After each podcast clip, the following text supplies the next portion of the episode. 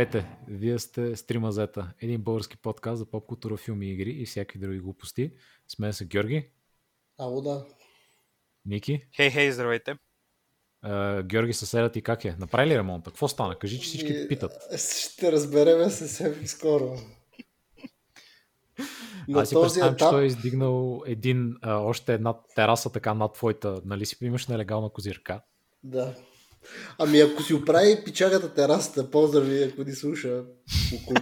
Ако си оправи терасата и си пусне, ако иска си построи небостъргач на терасата, въобще не ме интересува, стига да ми капе отгоре върху терасата, всичко ще е окей. Апел от Георги. Той може би иска да направи такъв надлез, да свърже стопла връзка твоя блок и този да го строят отсреща.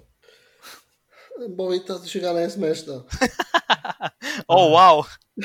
На някой е смешно определено. Да. Ами, този път сме обратно към нашата редовна програма, така че да започнем с няколко писма, които предния път не успяхме да прочетем. Окей, започвам. Хай! Добутах го до края този епизод. Ей! Изкефи ме, но как можахте да не споменете култовото предаване Милион и едно желание по канал 1? Става въпрос за епизода с анимацията. Той е институция от времето, когато нямаше кабелна. Така е, пак казвам, за много неща не стигна времето да си говорим. Щяхме да обсъждаме за какалара и първите ни ерекции, но... Не давай всички воен, да е така да издаваш рязкове, по-така, по-лекичко, по-спокойно. Аз други варианти не виждам, или какалара, или Април Унил от Костенурките Нинджа, или какалара, която ти пуска Април Унил. Комбо. Ужас. Продължавам. Цял епизод се ослушах за споменаване на Beast Wars, ама нещо не. Аз съм сигурен, че и тримата сте го гледали. Ами аз тук смея да кажа и ми стана много дискомфортно. И аз искам да разкажа за Beast Wars, но просто времето ни притисна. Така че и аз съм недоволен. Да, и аз си го бях записал, нали, заедно с много други. Дори ние с Ники го гледахме преди колко, 2-3 години беше. Да, съвсем наскоро беше, на гости ми бяхте. Даже Георги беше присъствал, мисля, че беше дошъл. Аз бях един от инициаторите, ако трябва да сме точни. За Велик ден, ако не се лъжи, беше дошъл за Велик ден и бяхме седнали и хапвахме някакви неща, изяпахме Beast Wars и бяхме много впечатлени как сме пренебрегвали Командоса, който е Плахотрон. Ние смятахме, че той е клоун. А той беше човек, който държеше целият отбор на малките си плещи.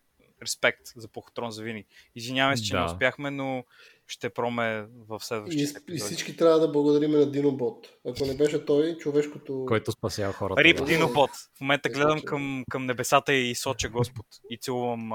Кръста се и целувам, да знаете. Който гледа в кръста е опънат един раптор. Да. Прес F for respect. Всички, да. Да. Също и пътния бегач, той е от лигата на Том и Джери. Поздрави Данчето от село. От Сиело, да кажем. Сиело. Road Runner, да, и той е забавно, и той беше от цялата тая програма там на Looney Tunes. Така е. И беше pretty good and wholesome. Той имаше и други, ако среща едно имаше Catch the Pigeon, имаше едно такова с колички, където Rat Race ли, как се казваше? Lucky Races. Те беше такова, двете бяха от сегмент на едно и също, нали? Те ги цепиха. Те бяха на Hanna-Barbera, които явно преизползваха някакви там герои от стари анимационни филми и ги слагаха в това състезанието поне, нали? Първото Continuity, човек.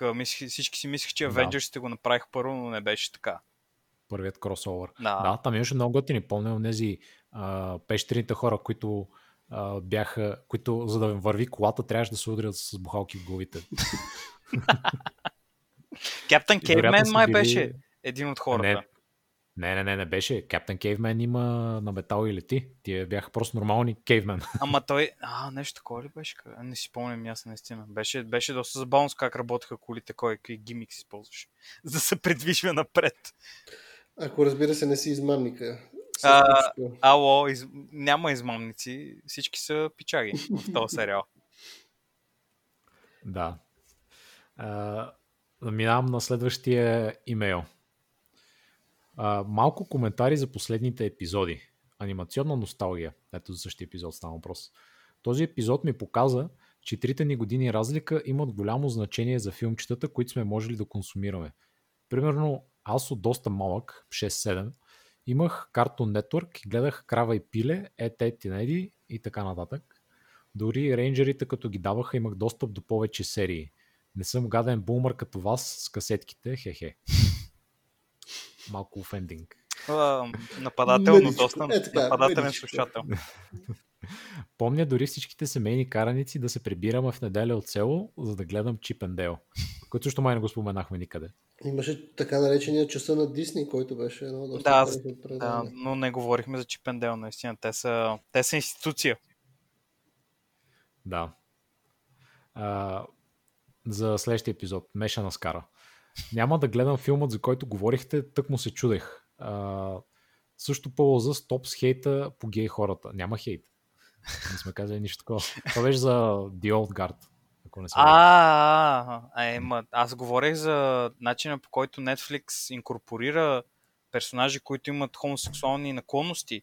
Просто сцената беше много смотана. Да, аз по никакъв повод не мразя никакви хора по принципа на ориентацията им, каквато и да е била тя. 21 век сме в източна Европа, Както казва руснакът от Eurovision Movie, I am Russian, I cannot be gay, 100% straight, he, him. Да съм гледал този филм. Доста добре да се получи репрезентацията. Наистина. И аз си оценявам високо. Мерси. Видеоигри, преглед на печата. Последната рубрика бе доста интересна, обаче трябва да посетите по-дълбоки сайтове като Братва.бг и т.н. Предлагам ви да влезете в някоя русофилска група във Facebook и да им изкопирате всичките източници. Също всички групи като Веган Бебе и т.н. подобни маумия. Поздрави, вашия швейцарски приятел. PS fucking boomers. Вау, доста... Ами трябва, аз както казах и може би в следващия епизод ли беше, че нещо заради коронавируса почти всички статии се въртяха около това и беше едно и също нещо през цялото време. А ние нали го импровизирахме, в смисъл не сме подготвили предварително. All day freestyle. Да ви кажа тайната на нашия подкаст. Много подготовка. Така че да, това се получи... така там можеш и по-хубави и по-интересни статии в Братва.бг има къде по-хубави неща, които сме чели. Определено. За портали в... Как да си отворите портал в хола с видео от YouTube. Доказателство. Нали? Много неща. Наистина, доста спомагателен сайт за такива начални магиосници и магиоснички. И като става на въпрос за магиоснички и магиосници, следващия имейл. Давай. С капслок. Горещо хит. Ексклузивна персонализирана астрологична прогноза. Здравейте! Аз съм великият мак Ален Мак. Звездите ме заставиха да ви информирам какво вещаят за вашите зодии. Стрелец. Пътуване по планински терен ви предстои в прекия или преносния смисъл. Фокусирайте се върху довършване на дългосрочни проекти, но си отделете време за полагащата ви се почивка. Шофирането бъде избягвано, в крайен случай велосипед или ски, ако желаете да се опресните знанията за Java. О май гот! О май гот! Скорпион, това е за вас двамата. Пазете се от ухапване от змия. Любовта ще ви застигне до супермаркета. Очакват ви много запознанства в сферата на професионалните начинания. Ако изпитвате нужда да играете сапорт, спестете това на приятелите си. Късметлийското ви число е 7777.2. Към кой ли Скорпион беше отправен това за сапорта? Да се зачудим. Георги, имаш... Значи хората искат да им помагаш да печелят компютърни игри, когато играете мобът. Нали? Не искат да им помагаш. Ти не си там да им помагаш, ти си там да победиш лошите. Вземи този съвет при сърце и помагай на твоите приятели и слушатели, ако обичаш. Знам, Ники, е все пак не малко време с теб съм играл игри, така че ми съм запомнил. Не могат да ме вият слушателите, но в момента давам, защото толкова бях унижен. Благодаря ти, Георги. Георги, аз подкрепям твоите съпорт изпълнения и съм фен на тях. Може би единствен. Благодаря ви. Но все пак, не се предавай. Продължавай с Медив напред. Атакуващия Медив, наистина. Та, като казаха всъщност магическото късметливско число на Зодия Скорпион, какво стана с залаганията от футболния епизод, Георги? Ами да, не знам дали сте разбрали, но сайта 4седмици.bg фалира. За тези 2 седмици, от когато направихме последния епизод, уебсайта фалира и Бошков бе екстрадиран от страната. Аз не съм този, който трябва да съди тия неща, но цялото ние сме в шок, цялото студия е в шок, чакаме си парите и ще се обърнем към институциите за помощ. Но все пак, в края на ден това е една игра, нали? Абсолютно. Така че, нека видим кой е победителя и кой е загубеля, нали? Така е. След приключване на част от елиминационната фаза на турнира Шампионска лига, това са следните резултати. Какви са вашите предположения? Кой според вас е патрона и кой е гилзата? Еми, Георги, логично е ти да си на първо място, защото знаеш за какво говориш. До някъде е така. До някъде е така. Аз вярвам в душата на картите. Нищо, че знам половината от мачове, че не оцелих, но ще вярвам в душата на картите, че все пак съм по-добър. От Боби, поне. Ами... Надявам се силно. Ами, Нике, ще си остане само с надеждите. Рип. На първо място е Георги Николов. Wow. На второ място е Борислав. Wow. А на последно място с един познат матч е Никето. Дълбоко се извинявам за това, Нике. Да, знам, че доста покрай коронавирус може би си загубил познанията по футбол, но сега смея да кажа си на ваксо. Така че обзавявам се, че ако имаме нови залагания, ти ще се представиш доста добре. Така че не се притеснявай, Нике, вземи този бронзов медал и напусни. Май ми спира интернет, помощ. Иначе е уместно да спомена, че тук в тези резултати, и както съм го сложил, не фигурира част от залаганията, които сме правили, защото те не бяха много адекватни, защото ние правихме повече от едно залагане на футболни матчове, които някои хора, като мен, могат още повече да си буснат скоро, но аз съм ги махнал. Неуместно да споменеме това, че Боби получи няколко изключително добри познания. Адски невероятните отговори спечели. Едно от неговото залагания беше, че специфичен играч от ПСЖ ще вкара гол. А Боби дори не знае какво е ПСЖ. И какво е футбол. Но въпреки това успя да го познае. И този човек вкара победния гол на Пари Сен-Жермен срещу Аталанта в последната минута. Така че, Боби, ти си нашия герой. Оваци, за мен, ти си нашия герой в тази герой на седмиците и ти даваме един синкартон и прегръдка с Бошков. Но сам трябва да се погрижи за нея. От сега си купувам билет за Дубай. Да. Аз като човек, който загубил, сега трябва да ви купуваме сладки мьонстъри или как става? Ами, това по-късно ще го разбереме, но... ама дали... да знае, Георги. Ами аз не знам, лично аз не знам какво ще решат. Аз, доколкото си спомням, само поведителя трябваше да пие сладък монстър, но все пак. Еми, аз мога да купя един хубав мьонстър за тебе и един лош за Боби, да си знае, че е втори, нали, да не се обърка нещо. Добре, купи ми най-гадния монстър. Добре, значи Георги ще каже кои са монстърите и после ще има снимков материал да се види, нали, че са пити. Да не има скрито покрито. Ще аплоднем в нашата фейсбук страница снимки от позорната загуба на Никето. Да, ще бъда унижен как купувам неща и после как хората се наслаждават. Някои хора се наслаждават на тях. Мисля, че ако си качим снимки в интернет, може само да ни намали бройката на слушателите. Още знае, че сме държим на думата си и не сме лъжци. Боби, така е. Не можеш да намалиш това, което го нямаме. Точките не вървят на минус, каза Георги. Много добре казано, Георги. Ами, може да ни падне единствения слушател, който съм аз. Ние нямаме слушатели. Ние имаме верни фенове. Ние имаме верни фенове, гайс. Не слушатели. Ами, добре. Добри залагания. Значи аз ще кажа, че не съм изненадан от моят мимтастик резултат. И всичко ми беше ясно преди това, защото тези мачове ги бях гледал. Много добре, много добре. Друг коментар нямам. Добре. Да минем днес към основната тема, за която някои различни човека, между другото, са ни питали. Не мога да кажа дали слушатели или просто така на рандом. Не се знае.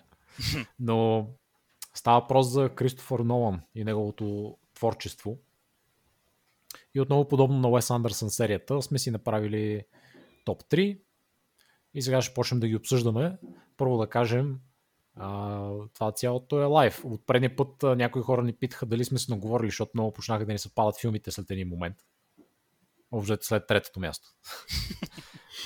Но в момента го правим лайв и няма идея нали колко ще се спадна точно. И на второ място аз мога да кажа малкия кавиат, че всъщност съм гледал всичките филми, не съм гледал първия, който се казва Following. Вие гледахте ли го? Аз го гледах, за мое съжаление. Ами, аз повече ще изненадам и ще кажа, че не съм го гледал, но и други филми не съм гледал негови. Ха-ха, както винаги съм подготвен. I am ready, boys. Ами, за мен не беше много трудно, защото аз мисля, че всички останали без инсомния бях гледал в определен момент. Сега ги гледах наново, да. Защото държа да отбележа, че на второ гледане може много да ти се промени представата за всеки един от тези филми. Вие как мислите? Да, определено. Аз някой съм и трето и четвърто вече и съм... Възможно е някои от слушателите да изгорят мостовете, които са изградили през годините с мен, заради критиките, които мога да отправя. И така. Знаете къде ни пращате хейт мейл от Тримълзета. Просто чакаме. Служете нали, да се знае, че омраза към мен е, че нали, нещо да не се изгуби в спама, че Боби да провери да види. Ако имате някакви слова, изпратете ги, няма проблем. Смея да кажа, аз определено също усещане имах, че като му гледам повторно филмите, усещането не е такова, но въпреки това се опитах да ги гледам малко така по-безпристрастно. Mm-hmm. Така че, иначе и аз филма Инсомния, единствен му там филм от по-старите, където съм гледал Инсомния.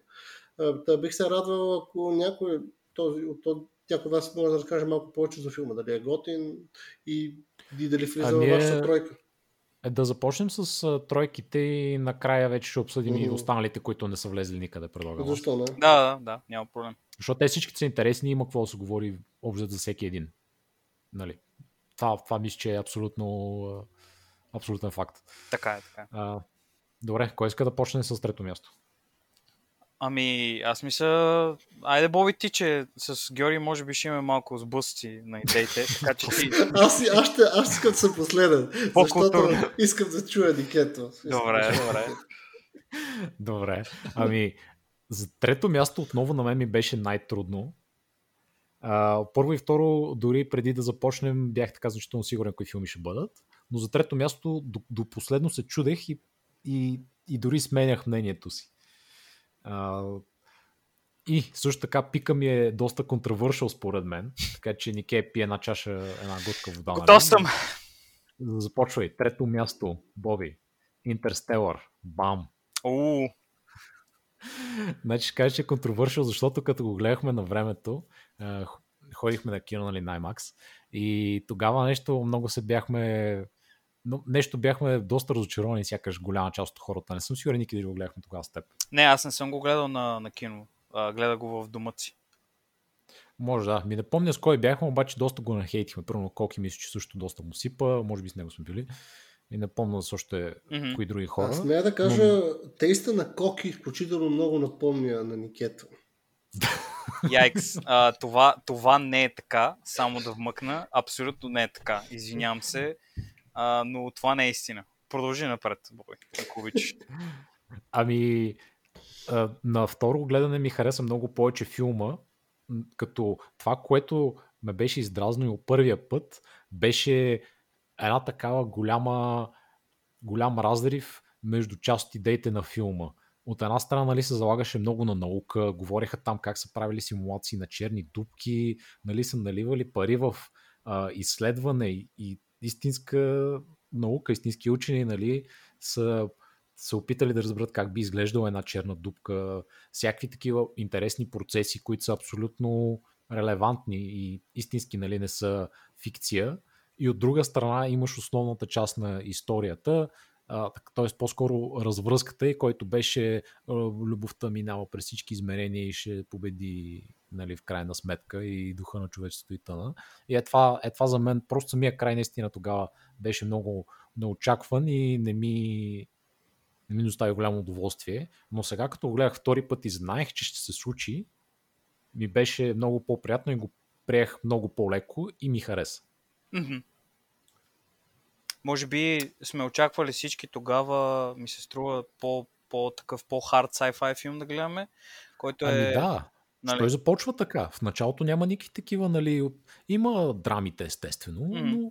но във всеки филм трябва да има някаква драма, нали, не сме роботи. Обаче си започват баш с сайенса, уравнения, ракети, гравитация, това, нали? Така си започва и апокалипсиса, който предлагат, също така е, как да кажа, може би не точно реалистичен, но по-различен и по-така сдържан, нали? Не е зомби апокалипсис или пада метеорит, ще удари земята или някакви такива неща. Просто беше, няма храна, ще умрем. Има, нали, пясък навсякъде.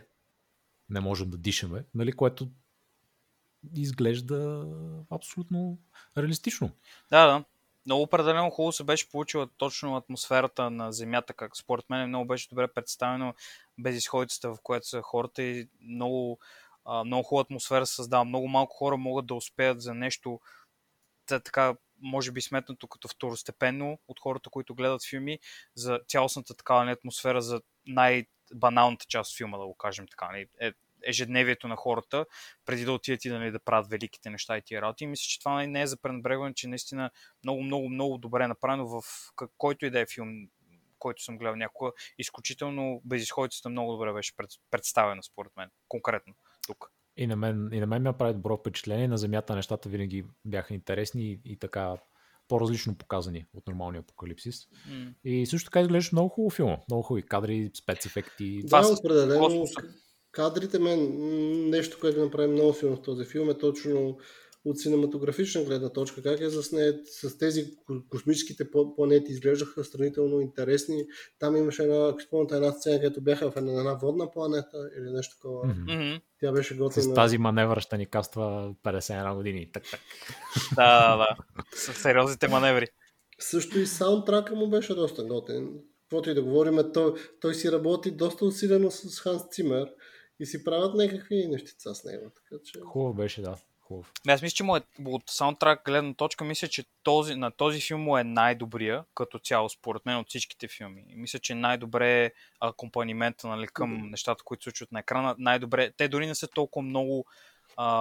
не е толкова много музика, която е използвана. Те, нали, са няколко теми, които ползват на различни места и много умело, мисля, че са поставени точно където трябва да е. Тя музиката, че е хубава, но много добре нали, работят с визуалната част, като добавиш тази. И това определено нещата, които са заснети в космоса, и аз, нали, по принцип съм малко педантичен по тия въпроси, нали, като чуваш изстрели и гармежи и такива неща от космоса и такива неща, тук беше много изпипано беше да бъде направено, че, нали, не чуваш нищо, и повечето време, дори когато просто ходят без тегловност или някъде, където е вакуум, просто чуваш само дишането, примерно, на актьора, или като се блъсне някъде или нещо, като го удари, само тогава се чуват неща. Това също много хубаво се градеше атмосферата в космоса, която, нали, много трудно би направил друг човек толкова добре, защото, нали, няма да си направи толкова труда да проучи просто. Според мен това също много беше яко направено. Да. Това е за моето трето място. Ники, кажи ти твоето. Моето трето място, по принцип, аз нямах чак такива проблеми. В смисъл, горе-долу знаех кое ще бъде на първо и на второ място. Не бях сигурен, докато не ги изгледах на ново, нали? Но третото сравнително лесно ми беше да си го избера, защото винаги ме кефи от този филм много и ще бъде няма да бъде чак толкова контравършъл в случая, но е най-първият Батман, нали? Begins. Batman Begins. Да, точно така. Този Батман не толкова не толкова заради Батманът като цяло, а заради начина, по който той отново е хванал и е вникнал в нещата. За това какъв е героя, каква е историята, каква е целта и всички тези неща, за това как Батман по-реалистично би бил представен и как би започнал, нали, пътешествието му към това да стане бияч и така нататък и така нататък. Много хубаво беше направен в този филм и много добър герой бяха избрали да, нали, да го направят, защото можеш да, примерно, да, както Снайдер прави Супермен и други такива неща, които, нали, да бъдат по-граундед и да изглеждат по-нормално, което това, нали, не помага толкова на героя, защото той има други неща, които прави и е, целта му е да бъде повече от живота, да бъде по-голям от живота и така нататък. А Батман е човек, който просто има много пари и много воля, която иска да постигне нещо. И много тънките неща във филма, които преди не са ми правили толкова впечатление, много ми се набиха на очи сега, като нещата, които свързват, малките детали, които свързват сцените, като особено ми харесваше още и преди, но и сега, нали, пак ми направи впечатлен, когато, нали, Брус Уейн дава сакото си, нали, шлифера си го дава на този, на бездомния човек. Едната сцена, където е хванат, Батман се държи за влака, който се движи към центъра на града, и в сцената е, нали, предишният комишнер, този черният мъж, който го играше преди Гордън. Той говори нещо на радиото на един човек и се вижда в кадър как Батман е захванат, затова и минава през кадъра и той е наистина там. Си има някой, който виси на въже и минава, като предишната сцена е била точно как се закача. И такива неща много от хората не си правят труда да тези свързващите сцени, да ги направят толкова изпипани, толкова добре да върви как да кажа, самото течение на филма, да го кажем така.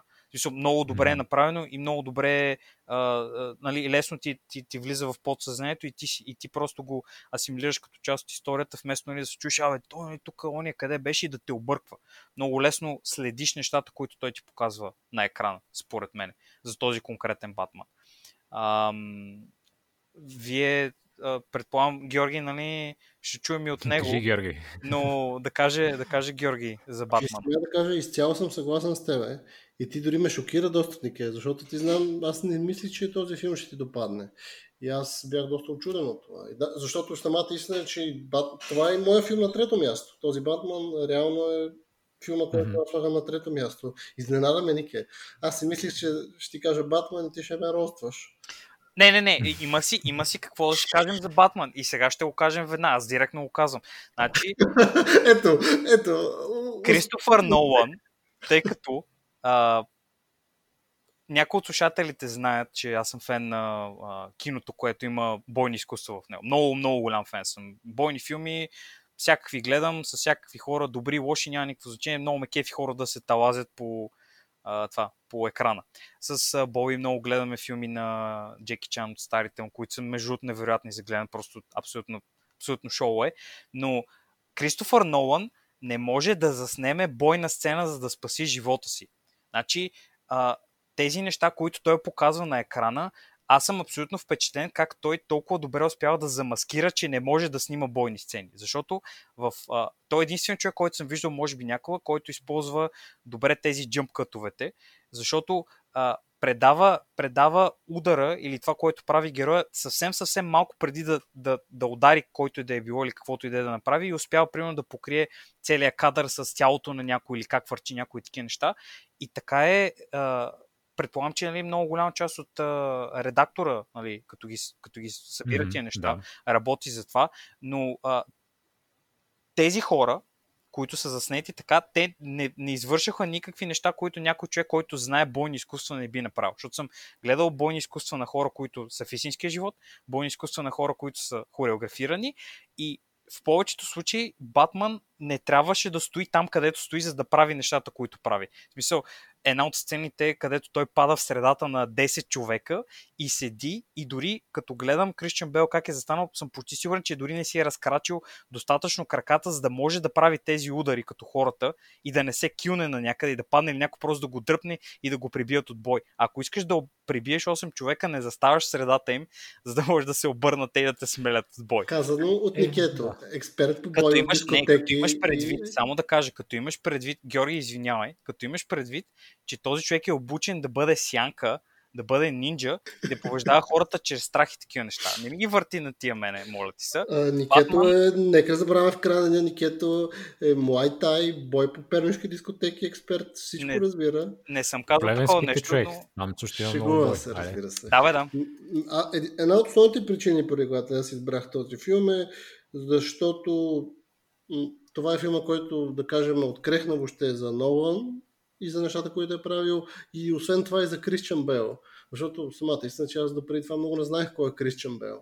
Mm-hmm. Но то се оказа, че е сравнително приличен, много известен, сравнително приличен човек и то с доста интересни филми и преди това.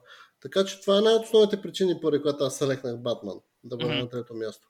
Защото, смея да кажа, по този начин и двамата, и Кристиан Бейл, и Нолан излезнаха на нашия кръгозор. А каквото и да говориме, може би не винаги, предполагам, ти, Нике, не винаги си фен на неговите филми, говорим на Кристофър Нолан. Но въпреки това не мога да отречем, че след Батман за следващите там 10 години той направи изключително поредица от, да кажем, силни блокбъстери. Да не кажем всеки, не, малко от тях са слаби. Да, бе, да, те са определено качваме тези филми. Да, определено, това е една от основните причини, поради която го сложих на...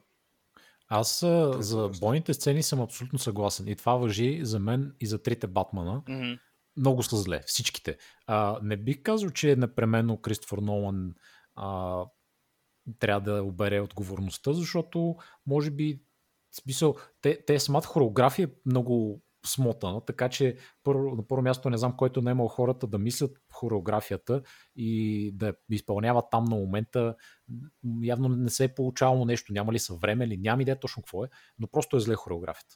Първо, ако гледате Батман ви Супермен, там Батман наказва лошите брутално. Да. Има една екшена сцена и Афлек направо ги пръска. Нали? И като хореография, и като изпълнение, като всичко е много над бойните сцени във всичките тия филми. Но и arguably екшена не е основното в Батман, колкото и странно да звучи. Поне за мен не е. Да. Те другите части са определено, нали, повече са на сцената са избутани по-напред, но все пак Батман си е Батман, той трябва да наказва лошите. В смисъл, не мисля, че, абсолютно. По никакъв начин, нали, Нолан не мога да обере някакви неща, защото и той все пак трябва да ги е заснел тия неща и си е казал, добре, окей, Батман седи в кръг от 8 човека и ги прибива без да се помести дори. Мисъл, това не става. Мене много ме скандализира. Не, пак защото той не е хореограф на тези неща. Аз така си мисля поне, нали, за тези екшен филми. Сега, да, той сигурно стига до нивото, дето казва, окей, Батман би също 10 човека на един покрив и ги побеждава. Нали, ти там, шефа на това, да ти плащам $1000, измисли хореографията и я направете. И сега правите, обаче тя е някаква смотана. Не знам, сигурно сте гледали тия меме видеята, които бяха по-скоро от The Dark Knight Rises, където стънтмените такива дори не ги удрят, те просто се фърлят настрани около Батман и жената котка. Нали, просто смотани са, наистина. Аз на човека не знам, явно тия физическите схватки не може да ги прави.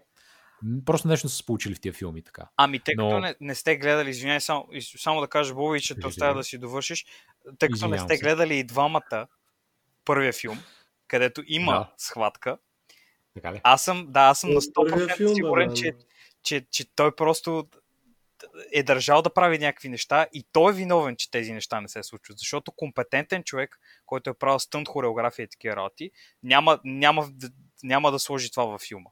По никакъв повод. Ако го беше оставил Нолан, той да ги прави тези неща. Това е моята преценка и затова го казвам така и затова е такова ми е мнението по въпрос. Извинявай, наистина иска само да кажа. Нике, стига, че много ще спре да прави филми, ако те слуша. Ще плаче, той ще плаче с милионите си, така ще се трие сълзите с милионите си.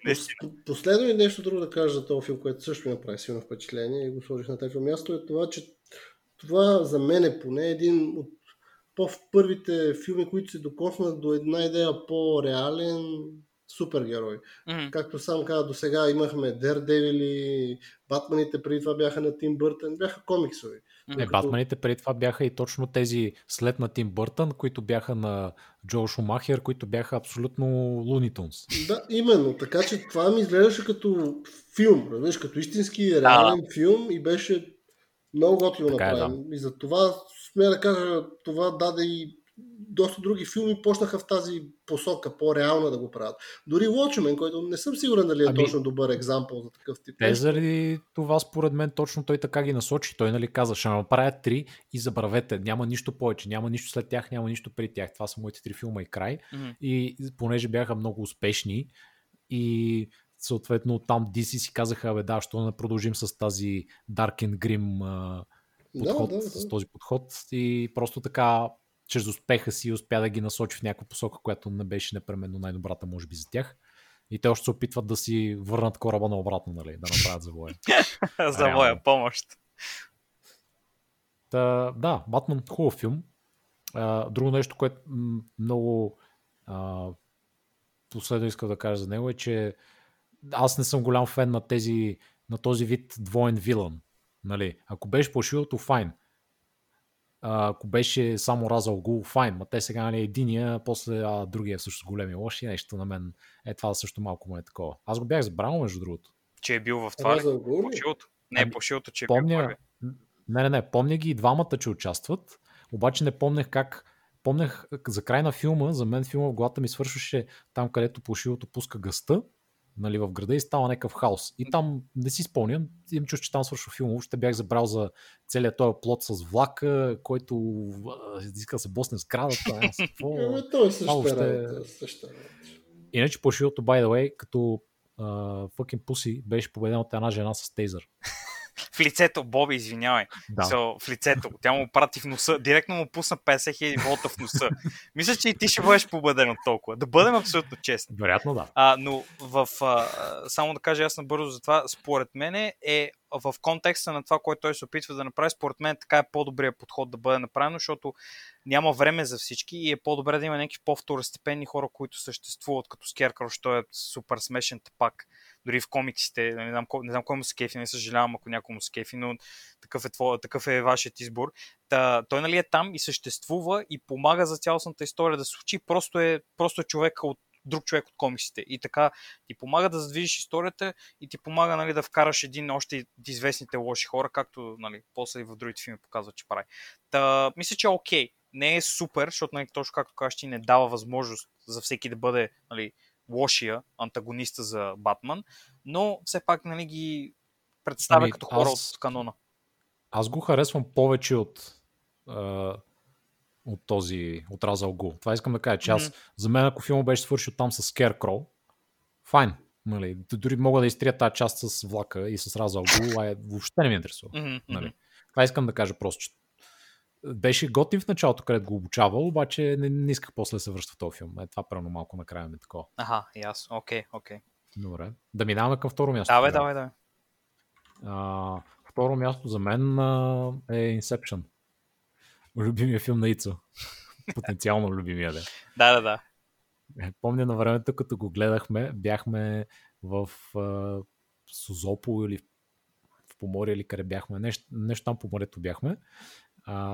С нашия швейцарски приятел и тогава беше и премиера и успяхме да го гледаме преди въпросния Ицо и той и човек, с който аз бях, искаше да добавя на този Ицо, те двамата казват Ицо така че не иска да обърквам, но искаше да се обадя по телефона и да му спомня края.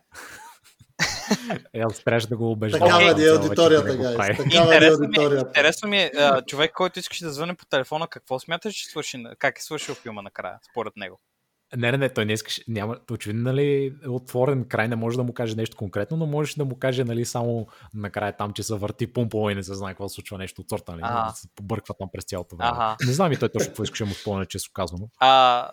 Това конкретно с последната сцена, нали, ще се върнем малко към него по-нататък, но иска да кажа, че аз имам следващата част от историята, защото аз с другия Ицо, на който се искали да спълвате, аз се бях разбрал с него и специфично Ходех от моят малък провинциален град до столицата, пътувах сутринта, за да мога след обяда да отида да гледам този филм на кино, защото при нас не го даваха. И отидохме и гледахме и бяхме наистина, право избухнахме накрая, бяхме абсолютно шокирани и си остава, нали, много готин филм за винаги като цяло, много добре направен. Някои неща не са доизпипани, не съм супер фен на някои неща, но, нали, това няма да такова. Няма да навлияме толкова в него. Аз мисля, че даже с теб и заедно го бяхме гледали в кино Арена Младост. Така ли беше? Да. И в кино Арена Младост го гледахме. Точно, да, в Синеплекса, както казвам. Прес F. Не е Синеплекс, бе. Не, така. Он викат в Америка на такъв голям комплекс, пълен с зали за прожекция. Но си спомняш, че бяхме доста хайпнати. Спомням си, че тогава май бяхме станали студенти или още не бяхме? Да, бяхме. Аз имах работа. Даже имах работа в университета и трябваше да сляза пред университета. Па Ицо дойде да те вземе и после аз дойдох малко в последствие. Такава беше историята. Лятото имаше нещо там за тези нашите практики. Имаше нещо, защото беше между втори и трети курс, ако не се лъжа. Не, чай, това е 2008. 2008 ли излезе? Или може би съм... Не помня, няма значение. Ту олд сме, твърдо става. Няма никакво значение това. Но като такова, като преживяване да отидеш да гледаш този филм, беше доста впечатляващо беше. Като имаш преди, нали, нещата, просто чистото количество неща, които ти представиха в контекста на един филм. За, нали, идеите, които разискваха, местата, които посетиха, нещата, които правиха. Нали, малко иска да изглежда по-високо концептуално, отколкото е.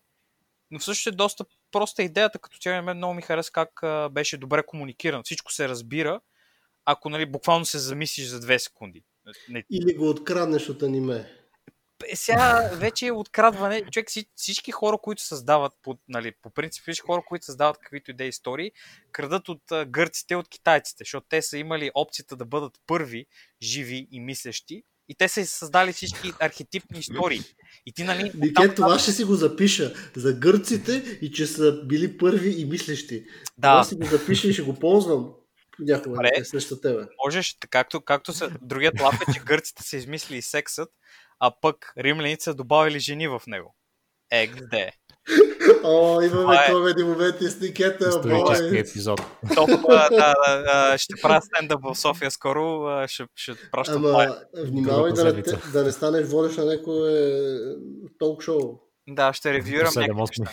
Да, ужас. Не знам, Боби, ти как смяташ за тебе, как беше? Ами, на второ гледане филма ми хареса дори повече, отколкото първия път. Харесва ми, че хем историята е така, има интересна концепция, значително оригинална. Да, както Георги каза, има заимстване от анимето Паприка, което аз между другото гледах много по-късно. Но той е обзет на подобна концепция, става просто за сънища.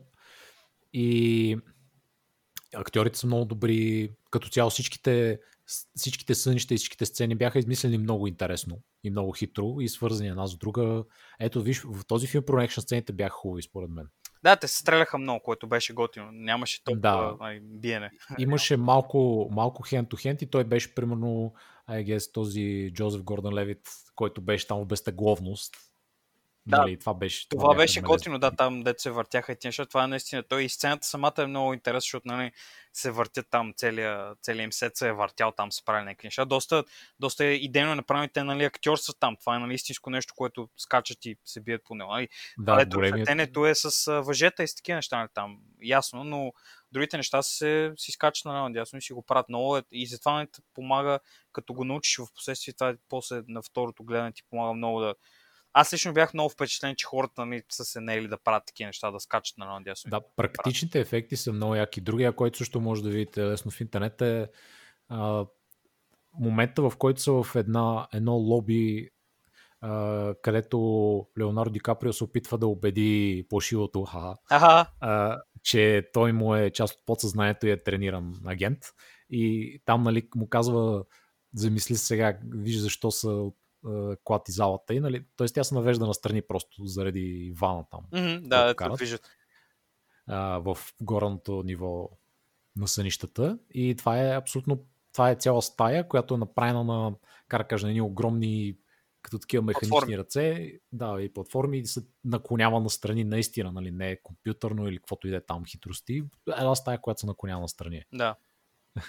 И подобни работи има в този филм. Много така практични неща, които са много хубави и затова изглежда много хубаво и убедително. Доста практично да си сложа стаята на кокили и да си я накланям. Това е дефиницията на практичност, Боби. Да. Но смея да кажа, да, определено филма е готин, спецефектите са много готини, историята е много готина. Определено този филм и на мен ми направи доста силно впечатление. И нека да забравяме интересния му край. Хихи. Да, за вас какъв е краят? Истина или лъжа е това? Георги. Няма никакво значение. Което между за това, за начина по който... Мен много ми харесва, първо, защото медиума много се използва, като, нали, много хора загърбват това, че могат да показват неща визуално, което не звучи парадоксално, но и това, което имам предвид е, че могат да показват части от историята и неща, които се случват, без да има диалог и такива работи, просто по начина, по който нали, показват нещо. В случая, последната сцена, значи това между другото е потвърдено от режисьора, но какво е било? Господин Алфред, който играе, Майкъл Кейн, актьорът, той е бил много объркан, нали, това е тривия за филма. Много е бил объркан. И, нали, звънал на Нолан или го е питал на снимащата площадка, не знам как е било, но казал, човек, какво се случва, да факт се случва в този филм. И той му казал, човек, много е просто, бъди спокоен. Значи, всичките сцени, в които участваш ти, са истинския живот. И той е казал, добре, окей, така, значи, нали, малко спомнах за какво става въпрос, но ако не знаеш тази информация, всичко това може да ти бъде представено само през нали, начина, по който е показана сцената. Значи, какво се случва? Идва Леонардо Ди Каприо, влиза, много доволен да е вкъщи и почва да се оглежда едно такова наляно дясно и си вика, това е истинския живот ли, не е ли, лъжа ли, какво се случва? И затова отива и първият му инстинкт е, нали, директно да си завърти нещото. Това ще завърта си го и започва да го гледа. В този момент децата му се обръщат, вижда лицата им, тъй като не това е много голям плот пойнт, че той иска да ги види, просто се засилва към тях и отива да ги прегърне и започва нали, да им се радва. В този момент камерата нали, почва показва как отива, оставя на преден кадър да бъде нещо, което се върти и масата, но Леонардо Ди Каприо го загърва това, защото това в момента за него няма никакво значение. Той е стигнал до децата си, което беше главната му цел и ги е получил. И може да прекарва време с тях. За него няма абсолютно никакво значение дали това ще спре или не и това е представено по чисто нали, синематографичен начин. Това е нещо, което се случва и е потвърдено от господин Кристофър Нолан. Не е в фалшив свят, той е в истински свят, защото ако беше в фалшив свят, всичките неща, които е казал до сега във филма, нямаше да бъдат валидни и нямаше да се случва така, защото той би изчупвал механиките на нещата, които говореше. Да не говорим, че малко преди това, нали, единственият повод някой да каже, че това не е истински живот, е, че неговата концепция за жена му, която не е истински човек, седеше и го бейтваше общо, дето им говореше глупости, ха-ха, не мисли, че ти си лут и безликата корпорация те гони и така нататък, което нали, смисъл е нещо, което тя би казвала, че иска да го накара да стои. И след това, буквално след като тя седи и му казва тези неща, той казва, че тя не е истински човек и той колкото и да се опитвал, някога не може да си представи истински човек с истинските му комплексности, защото не е възможно. Нали, дори в света на сънищата, което не автоматично изключва, че те са някъде или не са някъде. И просто това ми беше много интересно, защото все пак нали, реших да прочита малко в интернет за какво става въпрос. И от нали, устата на коня, както казват в Америка, човек казва, той е в истинския живот и е излязъл. Край, точка. Това се случва в този филм. А той участва ли Майкъл Кейн в тия последните сцени? Да, той го среща на летището и след това отиват и му говори, и там и се радват и го гледа как се такова и отива на верандата после Леонардо и си прегръща децата. Но отново, нали смисъл, дори да не знаеш тази информация, така както ти е заснета сцената, на заден план остава масата и това, което се върти и Леонардо Ди Каприо не го обърка. Той е стигнал това, което иска да постигне и ти като човек, който гледа филма, го виждаш, че е такова. Може да се зачудиш, може да ти е интересно, наистина, но по начина, по който е представено, е доста дефинитивно, нали, какво точно се случва. Ако се замислиш за 2 секунди. Буквално Никето Роуса хората, които... Не само Роуса Нолан, сега Роуса хората, които не знаят дали пумпа се върти. Ами той, първо, това не мисля, че стрикно погледнато, това не мисля, че е неговият тотем. Това е тотема на жена му, а той има друг, който той знае, нали, за него всичко безкрайно много, защото не можеш да ползваш на друг човек тотема, защото дори да не е друг човек, колкото и време да си го държал, той го е държал, примерно да кажем, в фиктивния свят доста време, но в истинския свят не го е държал толкова, колкото своя собствен тотем. Може да предположим с особено голяма точност.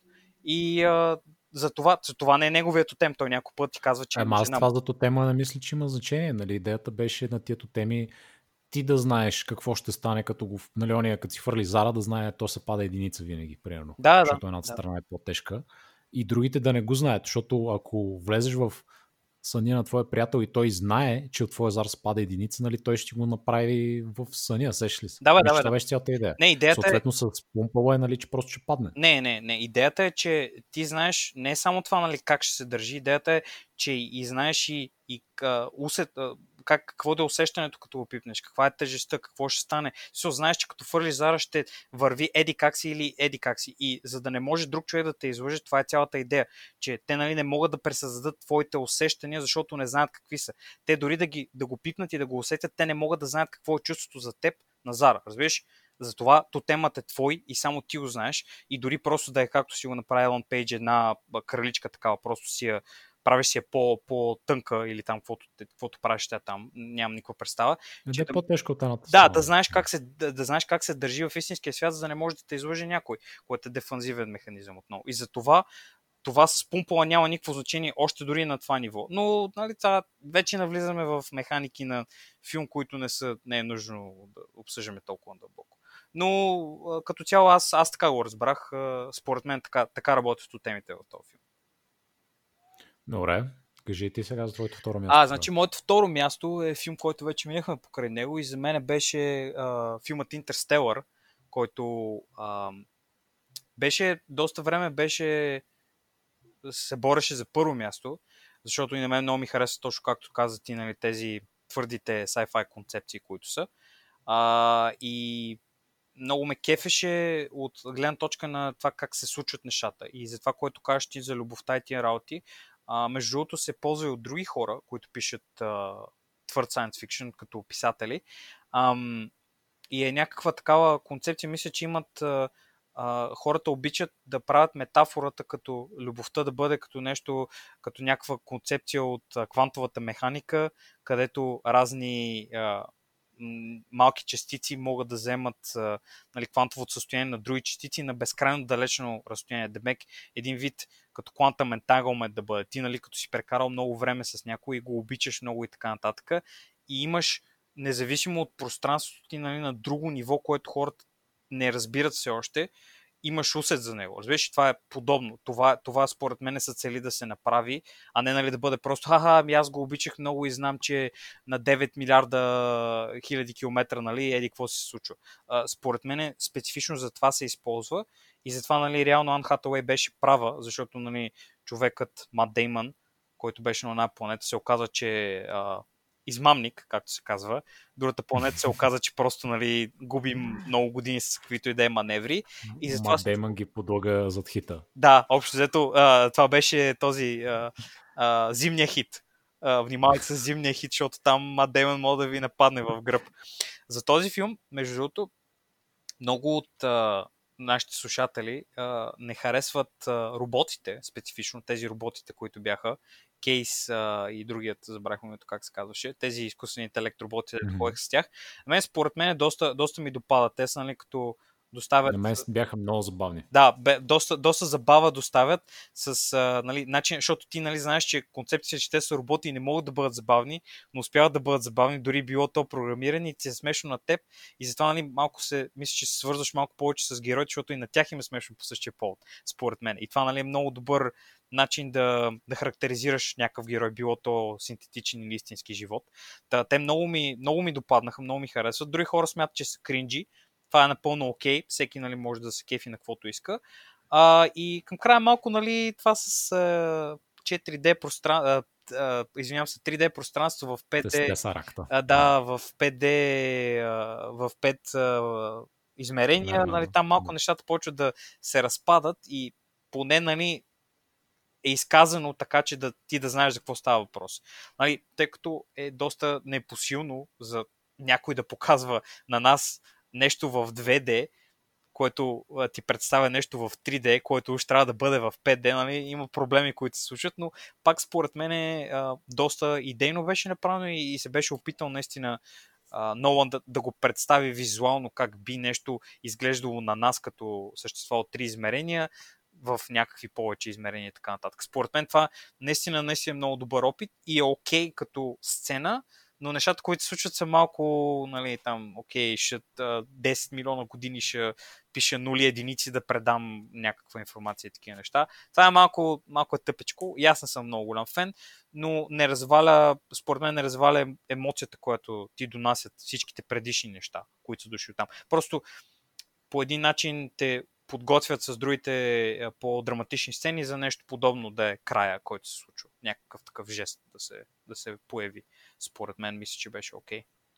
Ами аз, както казах, първия път, нали, нещо не го възпрех много добре, но втория път, като знаех за това и се подготвих и ми хареса много повече. Mm-hmm.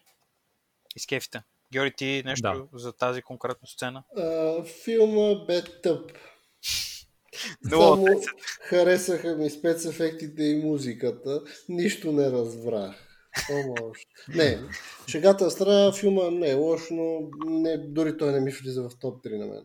Интерстелър, но определено беше интересен филм, доста такъв спектакулярен, особено първият път, като го гледаш.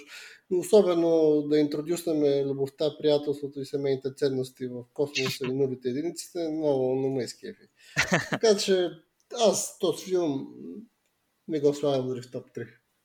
Еми аз това казвам, това мисля, че беше на повечето хора е така по-търкащия момент. Mm-hmm.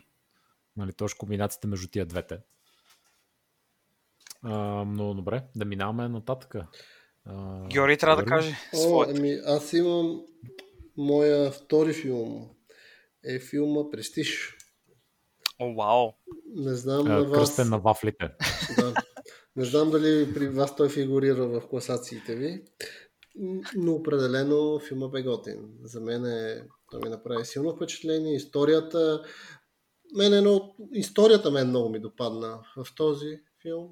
Така че аз не знам вашето мнение. Какво е, но определено пък и битката между двата героя. Това е тъй наречения филм Батман и Луварин са пияни и правят фокуси. Именно, точно. Алфред и черната вдовица им помагат и Голъм или Амгъл и Дейвид Боуи им правят телепорталска машина. Доста звезден каст. Смея да кажа, Боби, доста си чел фредите, си подготвил един лист с пемета. XD. Но смея да кажа, определен филма, мене гледам го от гледна точка на експириенс, като на приключенски експириенс, определен ми допадна. Да, знам, че плота с... То не са фокуси. То не сме първо Дейвид Блейн, после ходиме по вода, след това се падаме във водата, излизаме от нея, после правим клонинги и всеки други глупости. Е абсурдно, имаме Никола Тесла, Сони Ериксон и други. Не е готино. Да, знам, че може да намерите много пробойни в него, но все пак филма е готин. Аз ще кажа защо не е в моите топ 3. Давайте. Защото имаха уникалния шанс да каснат единствения истински Никола Тесла, Милко Калайджиев, и не го направиха. Живият дори. Както казах, но, Боби е подготвил мемета. Още дали чети, Боби, продължавай. Аз малко ми стана... Много беше бавен според мен за това, което, нали, защото, нали, как бавен бе? Супер бе? Самите филми на Нолан повечето, аз даже бях чуден, че Дънкърк е под 2 часа, бях абсолютно фрапиран, защото той мисля, че не беше правил филм под 2 часа от Мементо насам, който е час и половина. Не, Insomnia. Да, повечето му става около 2 часа. И, нали, в един момент ми се струваше, че почват почва да загубили се... Да, в средата, конкретно в средата започна да губя интерес, защото ми писна да виждам Хю Джакман да седи и да стеня, че някой е по-добър фокусник от него. Това не беше нужно. Аз разбрах още от началото, когато човека простреля другия човек. Беше готов просто да го застреля, да го убие, че той не го харесва. Няма нужда да ми характеризират допълнително още десетилетия да го гледам как седите си правят мърсоти и тия неща. Това не мисля, че беше чак толкова, че не се харесва, и просто този беше много обсесив и просто не се предаваше, искаше да бъде по-велик и да го надмине, и то накрая рип. Ами да, това нали е в центъра на това, защото той нали не се предава до самия край, достига до някакви такива нива на нечовечност, която нали не можеш да очакваш от истински персонаж да върши и така нататък, което е много хубаво, но според мен не беше нужно чак толкова, за да ми правят нали, тези неща, да ми ги подготвят. Иначе идеята е доста интересна. Нали? И накрая разкритието, кой какво прави тия неща. Да бъда честен, първия път ми се стори значително по-интересен от втория път, като го гледах. Сега като го гледах втория път, бях семия тая. Може би, защото вече буквално ми свършваха силите да го гледам този филм. И според мен Кристиан Бейл мисля, че се справяше значително по-добре от Хю Джакман. А Хю Джакман не чак толкова добре. Мисля, че Хю Джакман беше мискасан в тази роля. Не ме кефеше толкова много. Според мен му се получи. Смея да кажа, леко такъв арогантен типаж му се получи добре. Интересен беше за мен. Смея да кажа, просто един кеп преди това си гледал трите Батмана като комбо и заради това си бил... Ами да ти кажа честно, като съм гледал, да, така го направих, трите Батмана като комбо.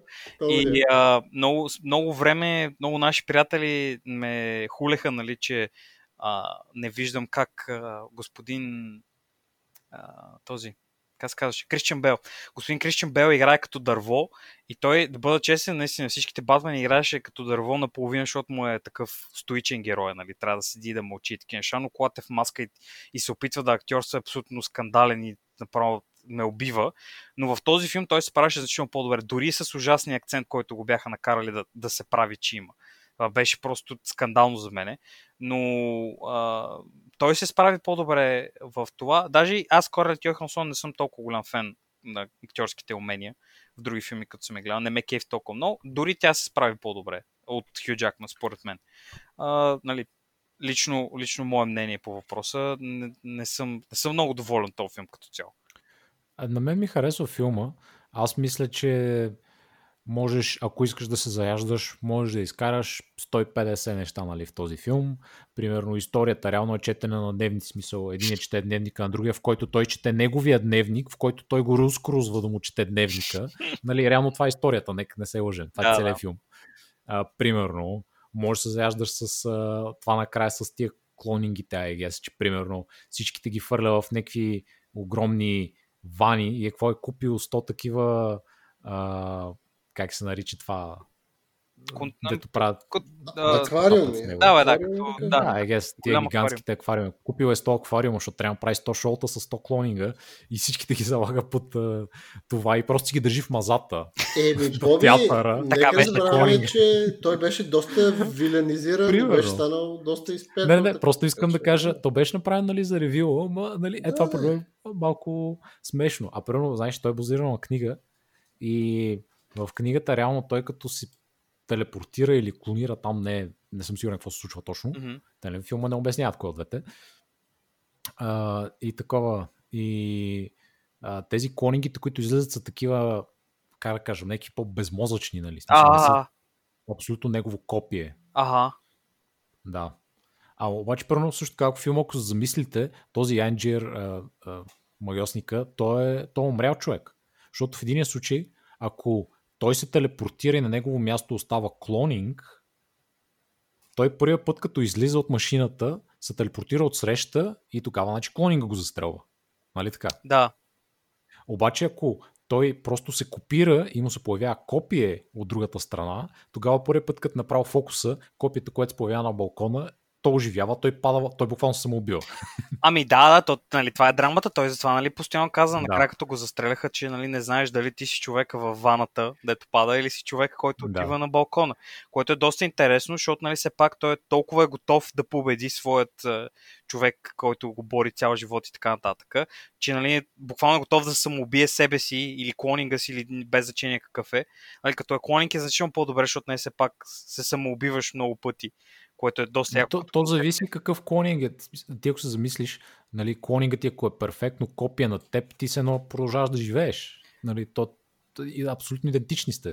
Да, така е, но ти не умираш също. Умираш и в същия момент и умираш, което е парадокс и интересно. Не, мене нещо, което ми е интересно е начина по който тези двама и аз да излежа малко като умен като Никета. Айде, давай, като Георги. Интересно нещо е това, че начина по който двамата герои постигат това нещо. Нали? При един случай са там двама братя, които го правят и двамата жертват себе си и всичко. Нали? И пръста там единия си реже, за да е същия като другия и тъна, докато другия е готов на всичко, като прецаха другите, дори да убива собствените си клонинги, само единствено да стане номер едно, докато другия се лишава от всичко, за да може да постигне тези успехи. Разбираш ли? Да. Не, драмата е хубава, определено интересен. Май това ти кам, че ако искаш, може да се заяждаш. Защото той като се е клонирал веднъж, няма нужда втори път да се клонира и да се убива. Просто втория изкачва отгоре, той си долу и штрак с пръст човек. Или си прави крил от 10 лувари, на които му правят фокусите. Или просто копира една пачка пари 100 пъти и гърми в тавана. Нали? Важно беше да бъде унижен Батман човек. Луварин трябваше да унижи Батман. Това беше много. Така е. Но да, хубав филм като цяло, доста интересен.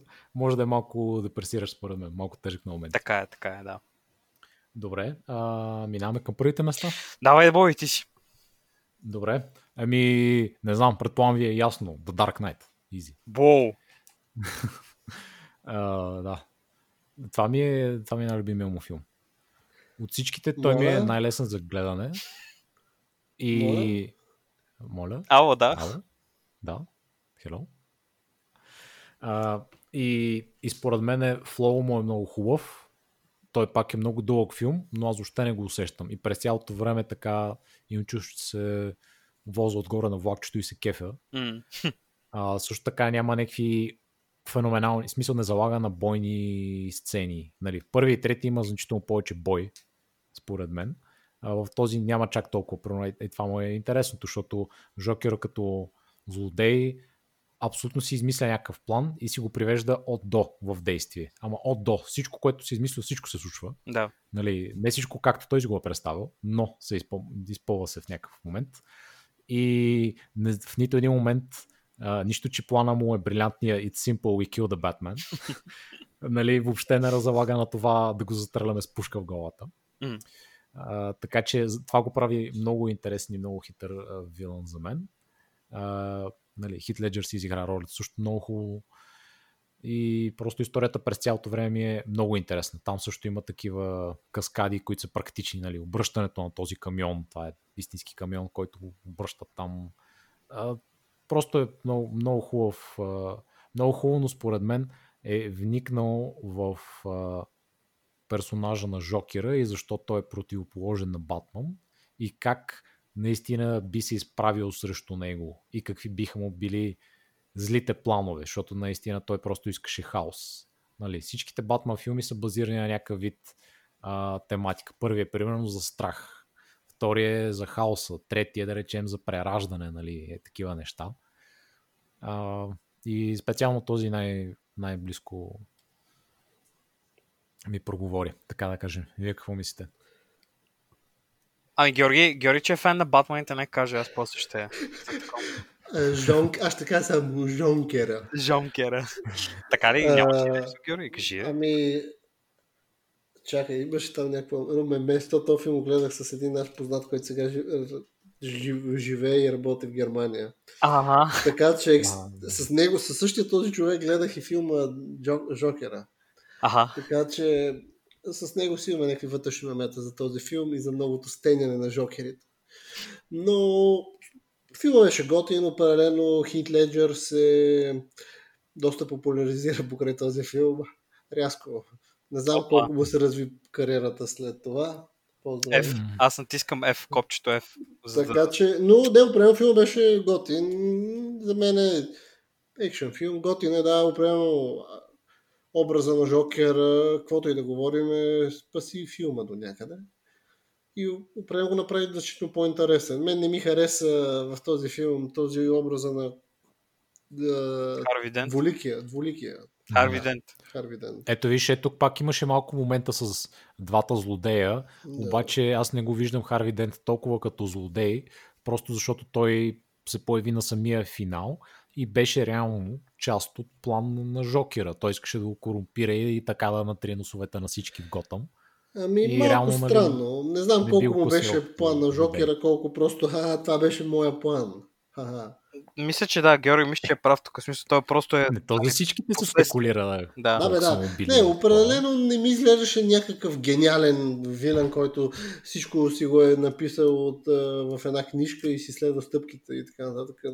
Няма там план гениален. Просто не знам. Да, верно, добре играе човек, но да се хиперболизира толкова с невероятния образ на Жокера, не го разбирам. Сори. Но определено филмът е готин, не ме отрича, че беше ми интересен да го гледам.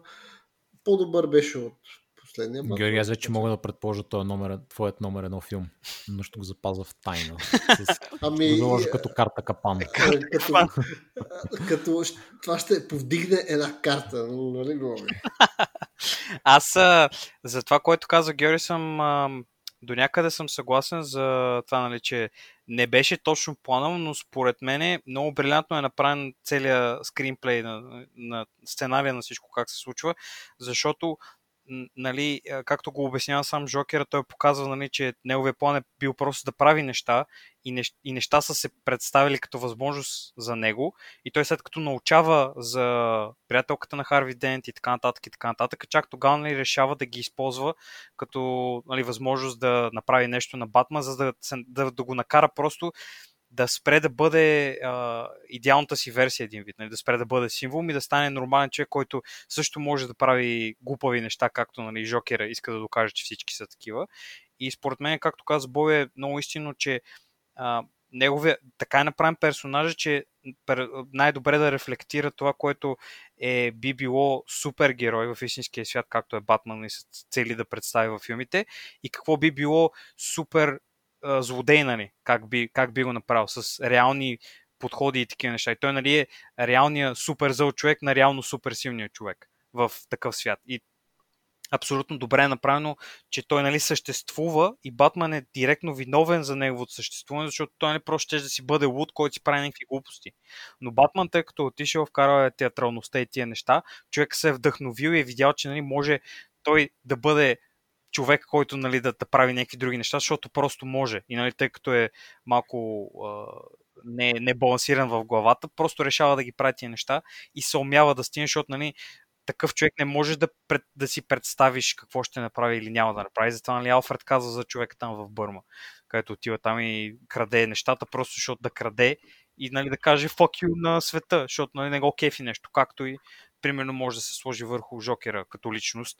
Просто нещо го е прецакал, както беше и в новия филм, живота го е прецакал по някакъв начин и той просто отвръща на удара. И други хора са потърпевши и трябва някой да се пребори, да застане срещу него. Общо взето да свърши нещо.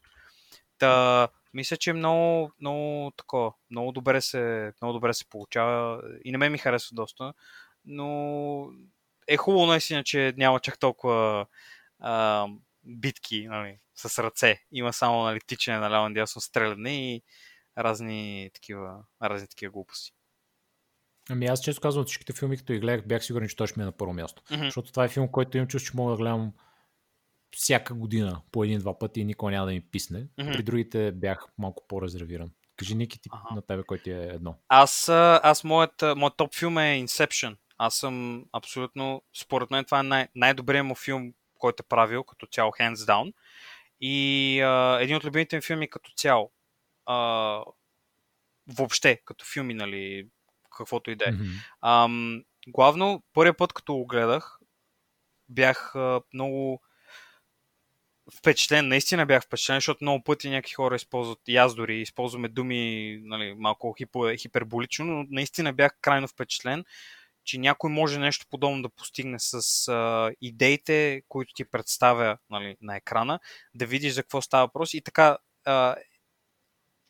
органично да ти разкаже някаква история, чрез медиума си, чрез, нали, подходите на разказване на история. Това много ми хареса и малките неща, които аз предния път не бях направил толкова много впечатление, не ми беше обърнал толкова мозъка, нали, защото не съм търсил толкова, беше, нали, как колкото по-надълбоко влизат в съня, толкова по-подсъзнанието на Леонардо Ди Каприо става по-силно и толкова повече, нали, нещата, които той се опитва да репресира, избиват и почват да пречат. И това, нали, е много добър world building, според мен, че, нали, как сънищата преливат един в друг, както, нали, се говори и така нататък. Това според мен е абсолютно невероятно и концепциите, които, нали, им се обясняват на хората, как, какво, що, за подсъзнанието, и как би ти работил и тия неща. И точно, нали, смисъл, както ти обясняват, че ако си в подсъзнанието на някой демек сънуваш нещо, някой сънува нещо и ти си инфилтрирал вътре, и то в един момент почва да те открива, почва да те търсят и да те гледат. Това, нали, е едно от нещата, които говори против края, че, нали, някакви хора смятат, че той е в сън и такива неща, защото никой не го гледаше постоянно в някакви такива. Щяха да покажат сцена, в която, нали, се вижда как той толкова време е бил, че, нали, почват да го гледат някакви хора. Така че това според мен беше много добре направено, че да ориентира зрителя какво става накрая. Защото, нали, той знае какви са механики, защото бяха много добре обяснени на някой, че ти да имаш представа, като гледаш и да можеш да си направиш, нали, преценката, образована преценка, общо взето. Така че много, много, много добре направено, невероятно. И първи път, като гледах сцената с пумпала деца върти, направо бях, какво се случва, къде съм, помощ. И това със сцената, нали, да не си помисли слушателите, съм някакъв много умен или нещо подобно. Чак сега, след много години живот, истинския живот, нали, забелязах как е построена сцената, какво се случва в нея, нещата, които доведоха до нея и така нататък. Така че, нали, в смисъл, лесно смилаен филм, но не са прости идеите, които представя. Това много, много впечатляващо е за мен, как е успял да го пресъздаде в медиума, който използва. Абсолютно невероятно. Много 10/10 филм. Ние вече мисля си изказахме тук суперлативите за него. Георги, беше 3/10. Ами, не знам, сега уместно да кажа, може би за филма на моето първо място. Скажи ни, Георги. И това не е филма Inception. Memento. Това е филма Memento, да. За мен е... Ето тук не сме се наговаряли, имаме доста различни филми, което е интересно. Да, аз го знам, че ти е много такова, че ти много харесваш, аз бях сигурен, че ти е на първо място. Да, аз харесвам филма Memento доста. Определено, да не кажа, след като гледах първия Батман и така нататък, още тогава си казах, явно видя какви са му и другите неща, гледам този Memento. И той ми направи супер силно впечатление и преди някъде година го гледах пак наскоро. И пак също толкова силно впечатление ми направи, защото заради атмосферата на филма, а и тогава първият път, особено когато гледах, плота беше супер шокиращ.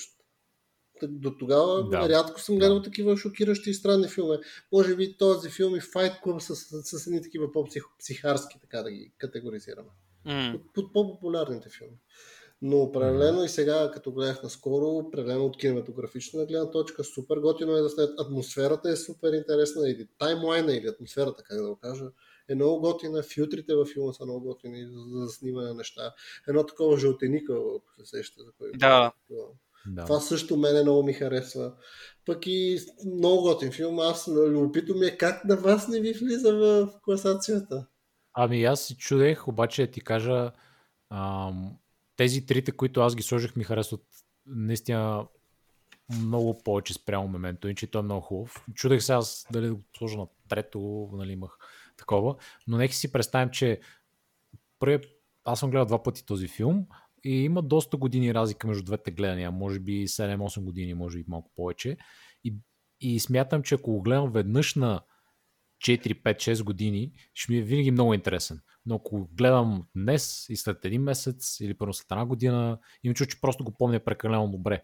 А пък част от удоволствието на този филм е да забравиш разни детайли и нали, точно как се случват нещата, за да можеш да си го ребилднеш. Което аз искам да похваля, много, много хитро е написан и заснет този филм, защото мисля, това е един вариант, с който можеш да го направиш наистина да е близко до основния персонаж, който нали, не може да си създава такива краткотрайни спомени. Единственият начин наистина да вървиш от настоящото назад към миналото, стъпка по стъпка по стъпка, за да се изясняват все повече и повече сцените и да имаш контекст. Но обратно, ако го разкажеш, би било абсолютно скучен филм. Да. Ти се определено да използва добре нали, начина, по който изказва историята. Аз лично съм, като гледах този филм преди време, беше много яко, но единствено ме изкеф и само нали, този твиста накрая, който нали, все пак разбира за какво става въпрос. И това си го спомнях. Между другото, от всички филми този си спомнях най-добре, се оказа. Единствено нямах много добри спомени за персонажа на Тринити, на Кери и Ян Мос. Тя според мен има място, нали, но не ме изкефи толкова много и затова съм я забрал съответно, но нали, началото на филма и края на филма си ги спомням много добре и това според мен е малко не ме кефи много в специфично Нолан как го прави, защото първият му филм има такъв дъбъл твист накрая, този филм има такъв дъбъл твист накрая, Престиж има такъв дъбъл твист, твист на още един твист, чакай да ти покажа, което според мен абсолютно не е нужно да се прави и малко разваля цялостното усещане и затова чисто технически как е направен и е представена историята, много ми харесва, както каза Бой, абсолютно не надминато е, много добре в контекста на историята, много добре показано, но е супер неинтересно за мен да го гледам втори път, защото това е такъв филм, както каза Бой, който гледаш веднъж, виждаш за какво става въпрос и оттам нататък вече не ти е толкова интересен, защото той като малко като гимик е. Не искам да използвам думата гимик, защото един вид ценно, че си някакъв измекяр или някакъв лъжец такова, но реално погледнато, като го гледаш този филм и накрая като знаеш за какво става въпрос, повече няма нужда да го гледаш, което нали, е окей за филм, но някои филми други по-добре са направени за бъдещо гледане. Да, разбирате. Изцялото разбирам, примерно, за Fight Club, може би аз ако гледам сега, нямам желание да го гледам. Разбираш, Fight Club, защото знам какво стана накрая. Но с Memento, самата истина е, че заради сложността на плота, разбираш, защото има адски много детайли в този филм. За въобще за цялото разказване от отзад напред на историята го прави интересно това нещо. Защото докато при Fight Club, да, това е края и ти и не искаш да го гледаш втори път. Да, яко ти е готино, но не искаш да го гледаш. Докато при този филм, мисля, че може да си го реплейнеш отново. За мен това е да мине малко време, за да позабравя разни неща, за ми интересни. Както казах, критерия е, че за мен Батман мога да гледам два пъти един са друг. И да ми е интересен. Този не мога. Нормално е, Боби. Толкова стъп филм и 10 пъти го гледам. Вау! Тежки слова. Добре, дайте да минем и по другите филми, защото Кристофър Нолан е поне, ако не е друго, много интересни филми има и за всеки му е интересно да говориш. Поне според мен. Аз имах доста исках да гледам филма последния от Дънкирк и определено малко разочарован аз лично бях. Определено филма е заснет много готино, сцените са много готини, примерно там по плажовете, нещата много готино, експлозите, усеща страха на хората, усеща всичко. Има чувство, че нищо не стана във филма. Имаше адски много неща, които беха безсмислени. Качват се в ония кораба, там ги стрелят нещо, напрешение, идва французин, дъръба, разточа дъра. А иначе филма започва супер обещаващо, ако питате мене.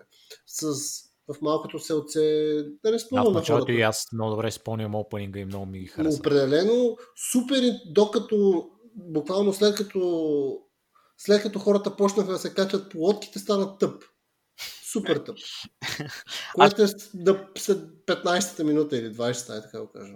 Супер тъп стана и буквално не иска да го гледам. Но допреди това бях много хайпнат. Супер хайпнат бях допреди това. Цялата концепция според мен не е чак толкова интересна, защото е буквално едни хора ги спасиха от плажа и те се върнаха в Англия. Това е супер тъпо, нали, като го изкажеш така, звучи супер тъпо и затова беше много тъпо, защото това е буквално като някакъв филм на History Channel, само че с малко повече драматична музика. Аз така го усетих. Но не ми хареса също, както казвате вие, не ми хареса това разпокъсания начин на разказването. Всичко, нали, е ясно там. Виждаш самолетите идват, после виждаш от долната гледна точка и такива неща. Това е много хубав начин да покажеш нещо в игра, ако ти играеш. Защото тогава си много по-си енгейджнат като човек, който се занимава с това.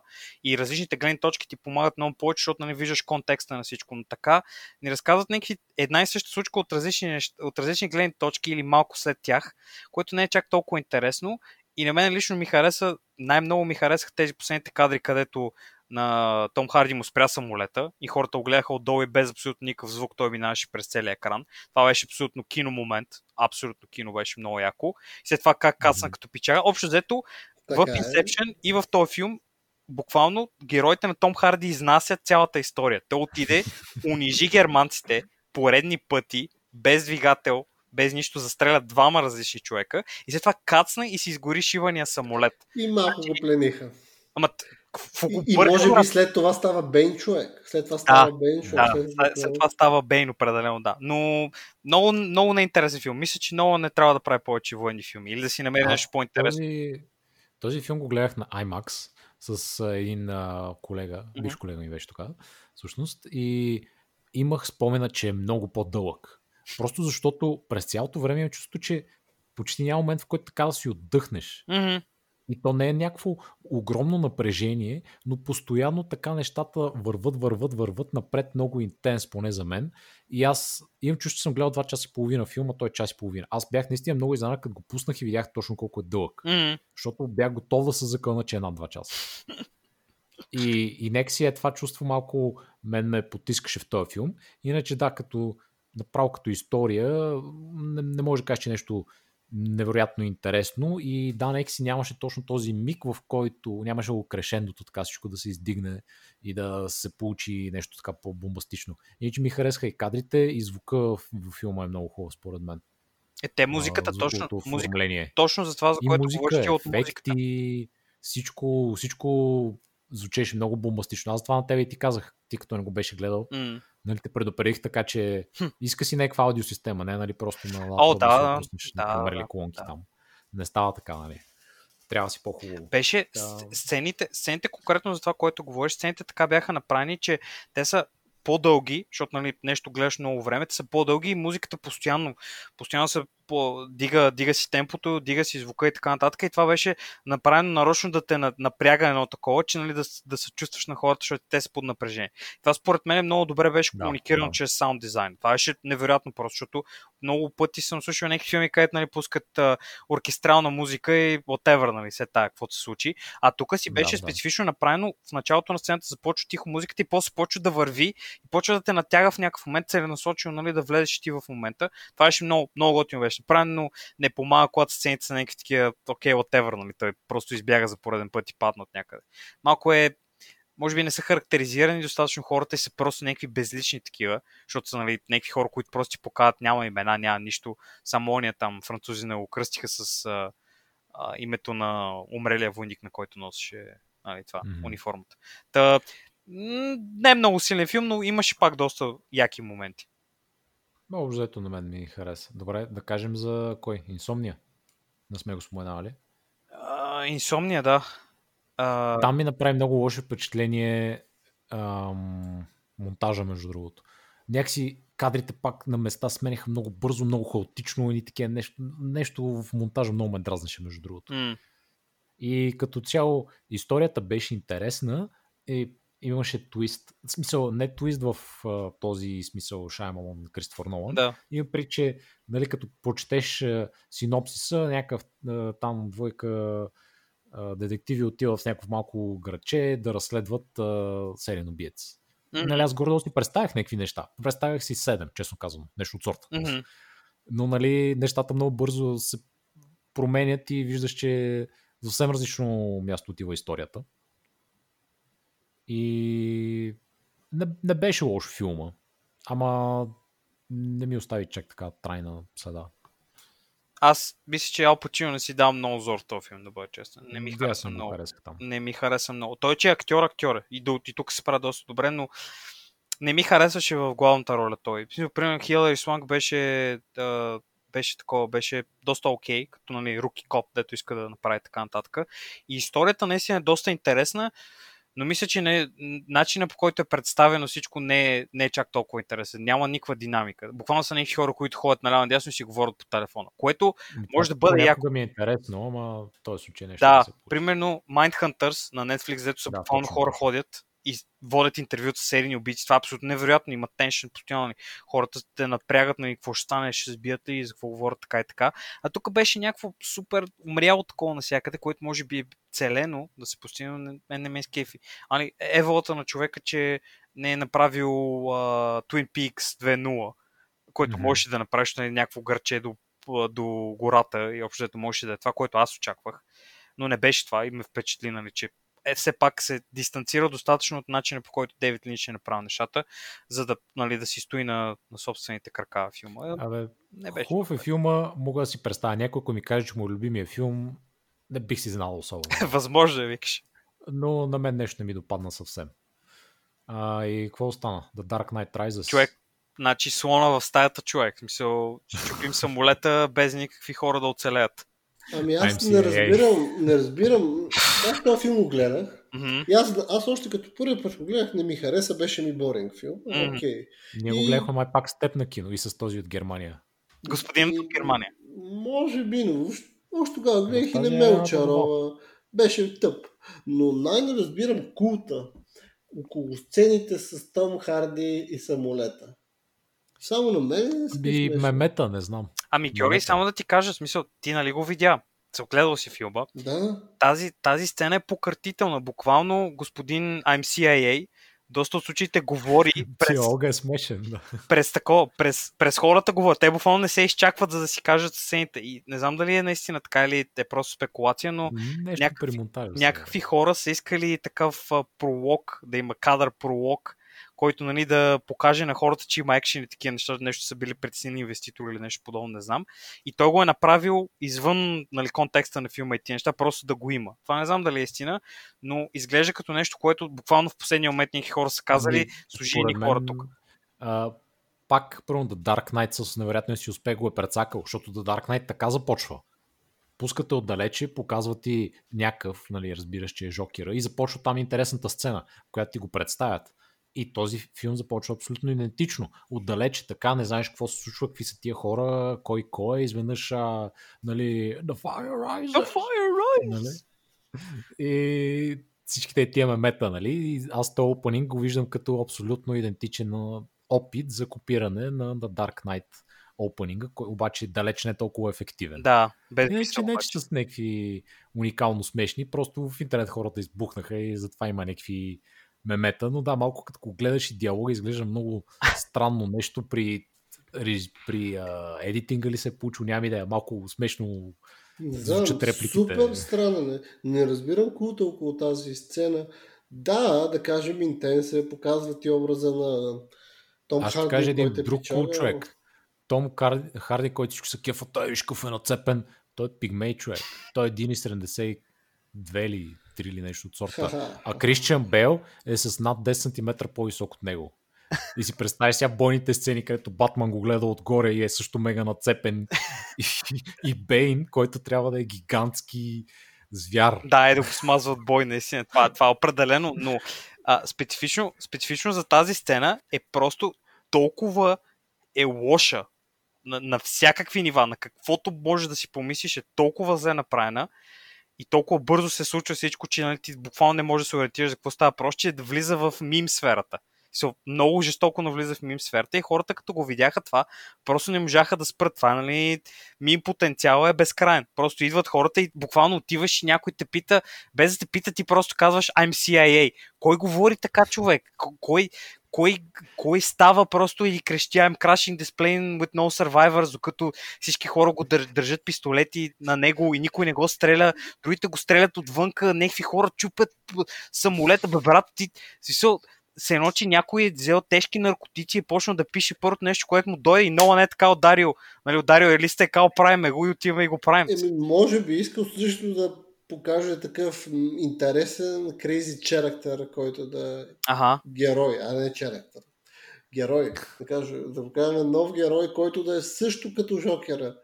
Ама това не е героя, този герой не е такъв. Това не е нищо общо с нищо общо. Ами, може би той иска да направи също като другия, защото видява, успешно е, easy money. Аз ти казвах, опенинга просто като формула, може да са го пробутали, да са му казали направи същия. Да. Първият Батман опенинга, където беха се биха в един китайски затвор ли беше? Да, отидоха и се биха. Опенинга, където отиват и се гонят и той пада в кладенеца. Ето се гонят с малката такова и по-следващата сцена е където се бият в кавички. Няма да коментирам това. Ясно. Но... Не, сега ще ви кажа и за това. Има и тук интересни детайли, които ще ви изтъкна. Исках по-рано да ви кажа, но сбрах. Другото, което също малко изигра лоша шега на третия филм е пак двойния вилън за мен. Защото ти виждаш Бейн и си викаш, окей, той има пак интересен план, изпълнява го, има идея в главата си, какво се случва, кога се случва. Да, и накрая излиза тази талия човек и казва, it was me all along. Някаква жена човек. Аз бях детето. Не е проблема, че жена ми просто изкача от нищото и казва, всъщност аз бях лошата, аз съм тази алабала, аз съм злия гений. Бейн само слуша и прави каквото му кажа. И умира 2 секунди по-късно. И аз просто, защо? Защо трябва да го провалят така? Глупаво беше. Това беше вече така. Той може би пак отново.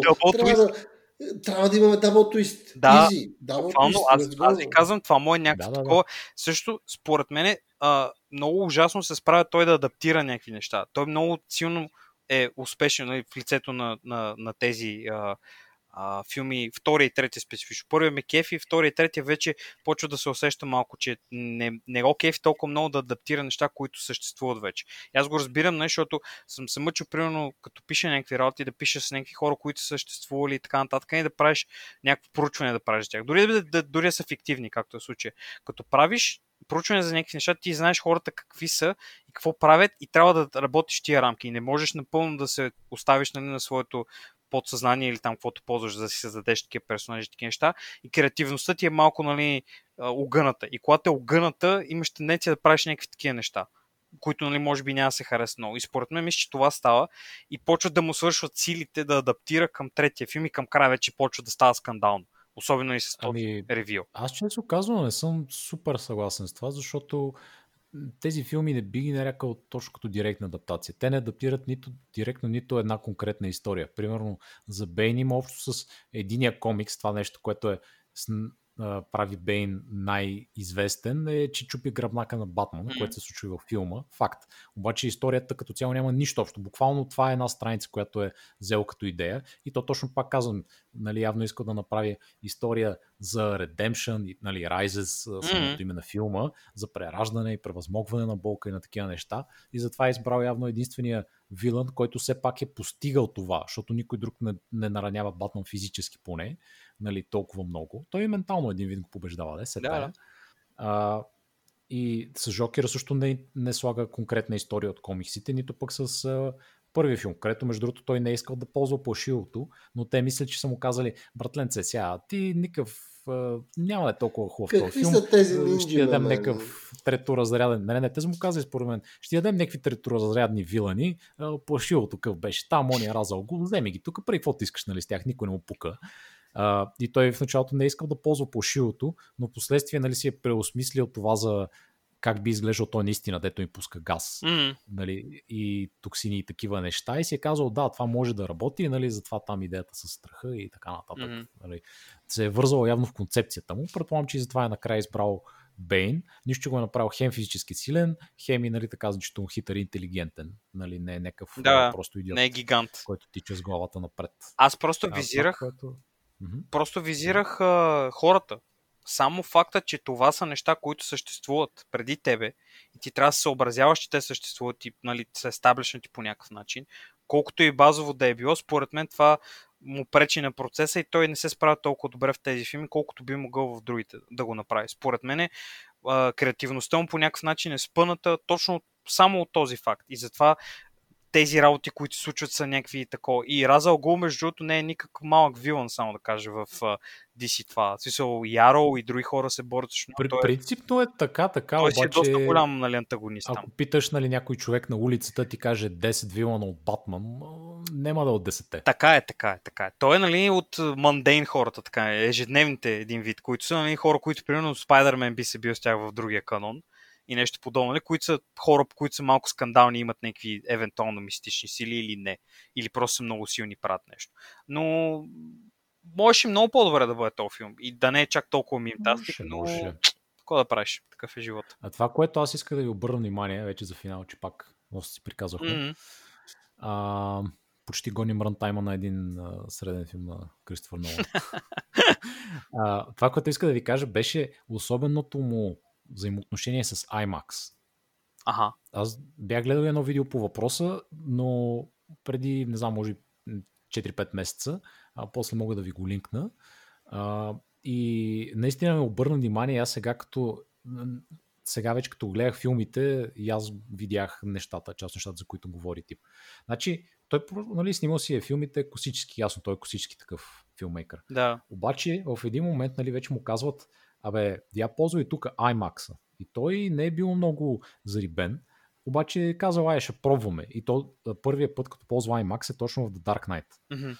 И там камерите са били огромни, трудни за снимане, нали, изискващи, неудобни, нали, обаче все пак той видял потенциала. И ако гледате филма, ще забележите и в The Dark Knight, The Dark Knight Rises, в Dunkirk, в Interstellar, във всичките тия филми има неща, които са снимани на IMAX камери и те са с по-голямо спорзващо съотношение. Да. Ако има черните ленти на екрана, е снимана с нормална кинолента.